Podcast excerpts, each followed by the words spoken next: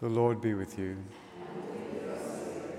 A reading from the Holy Gospel according to Matthew.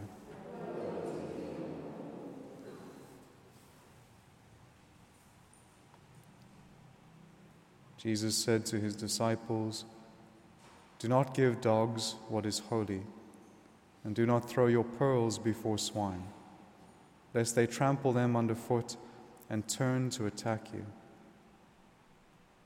Whatever you wish that men would do to you, do so to them, for this is the law and the prophets. Enter by the narrow gate, for the gate is wide, and the way is easy that leads to destruction, and those who enter by it are many. For the gate that is narrow, and the way for the gate is narrow, and the way is hard that leads to life, and those who find it are few. The Gospel of the Lord.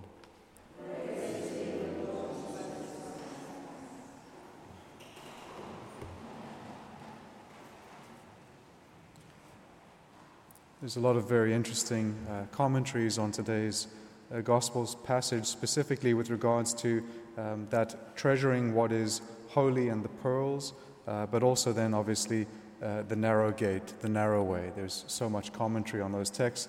So I thought we would focus specifically on the church fathers and then a couple of contemporary uh, commentators. And so, with regards to what is holy, do not give the dogs what is holy, do not throw your pearls before swine. So, if you look in the Old Testament in the book of Exodus, there is specific instruction to throw to dogs certain meat that has been mangled by wild beasts. So it says, if you find meat that has been, or, or animals that have been mangled by a wild beast, take the meat and throw it before the dogs. So basically, it's not worthy of your consumption. There is a similar thing with regards to any meat that has been offered to idols. So don't participate in any food that has been offered to idols, because that is to participate in the idolatry. What is sacred, specifically that word used here in the gospel today, is often and almost always associated with what is offered in the temple, at the altar, and specific with regards to sacrifice. So that is what is holy, what is sacred. And so there's these sacred gifts that are given to us, which is not to disregard them, is basically the, the, the, the, what the Lord is saying today. And so to take what is holy, to take what is sacred, to take what is a treasure, and to treat it as such and not to become, again, indifferent towards it, where we would just kind of throw it to what is not worthy of those things. And so then, when we go back to the church fathers and we look at their commentaries, when they're saying, okay, well, what is this sacred gift, this holy treasure, this pearl of great price? They have three kind of streams of commentary on it. All are correct, and all of them obviously relate because of the multiple layers of Scripture as Scripture reveals to us kind of different depths of truth. And so, the first treasure that is given to us, as some of the church fathers say, is our own nature, our own nature, made in the image and likeness of God. It is a treasure and a gift. I am not my own, I am created for another. And sometimes that can get confused in us. We think that it is my life, that it is me and I, and these things are all mine.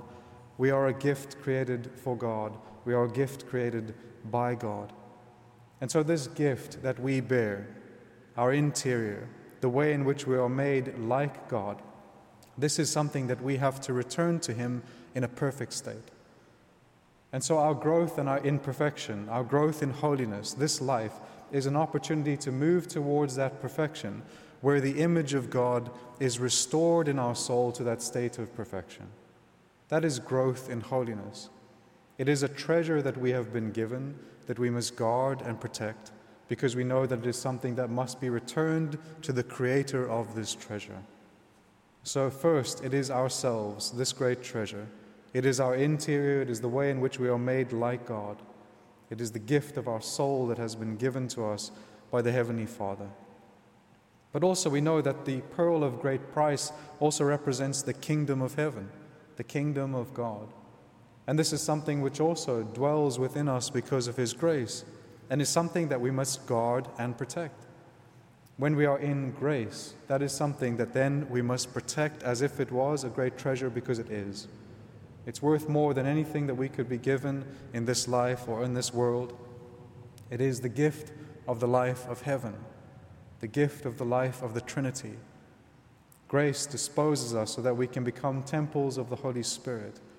It is a great treasure because it is by this gift of God that we inherit then eternal life. If we die with this treasure within us, this gift of grace, if we die in a state of grace, then we enter into eternal life. And so it must be protected at all costs. The last kind of stream of commentary says that the pearl of great price is Christ Himself. I thought that was also very profound. It is this treasure in whom all other gifts are contained that comes to us from the Heavenly Father. One of the contemporary commentaries, commentators, he notes as well that this pearl of great price that is Christ, he was given to us in a certain sense, handed to the wild beasts, those who had fallen into sin. And in our sinfulness, we tore him apart, tore him apart. This gift of the Heavenly Father in the Passion, we trampled upon him because of our sin. It's a profound image. But through this taking upon himself of our sin, he conquers sin.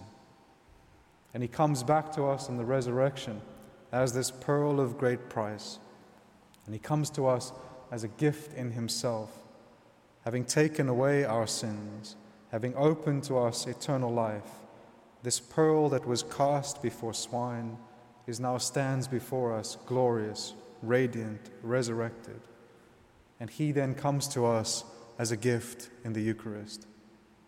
This resurrected Christ wants that within us the image of God is being restored, that His grace is within us, and then in the moments of Holy Communion, we receive Him, this pearl, this treasure from heaven. Our Catholic life is a life that protects a treasure. At the center of our life is a treasure, which is Christ. He is this pearl of great price that we center our lives around. Christ is the central mystery of our life, God who dwells in our midst. And so that is this great treasure that we aim to guard, to protect, and to make sure that our disposition is one of always a reverence that is due to this treasure. Enter by the narrow gate. The majority of the commentators and the church fathers point out the narrow gate is simply Jesus himself. It is narrow because there is not many options. There is no other option. We only go to the Father through the Son. That's it. The gate is narrow that leads to life because it is singular and it is Christ Himself. He is this pearl and this treasure, but He is also the way that we must enter through. And in order to enter through the doorway that is Christ, we must become like him. And so it is our conformity to Christ that is the entrance by means of the narrow way. We have to pass through Christ, with Christ, in Christ, into eternal life. And so it is Christ who always stands at the center. He is this treasure given to us. He is the narrow gate. He is the one we must choose, the one we must love, the one we must treasure. Amen.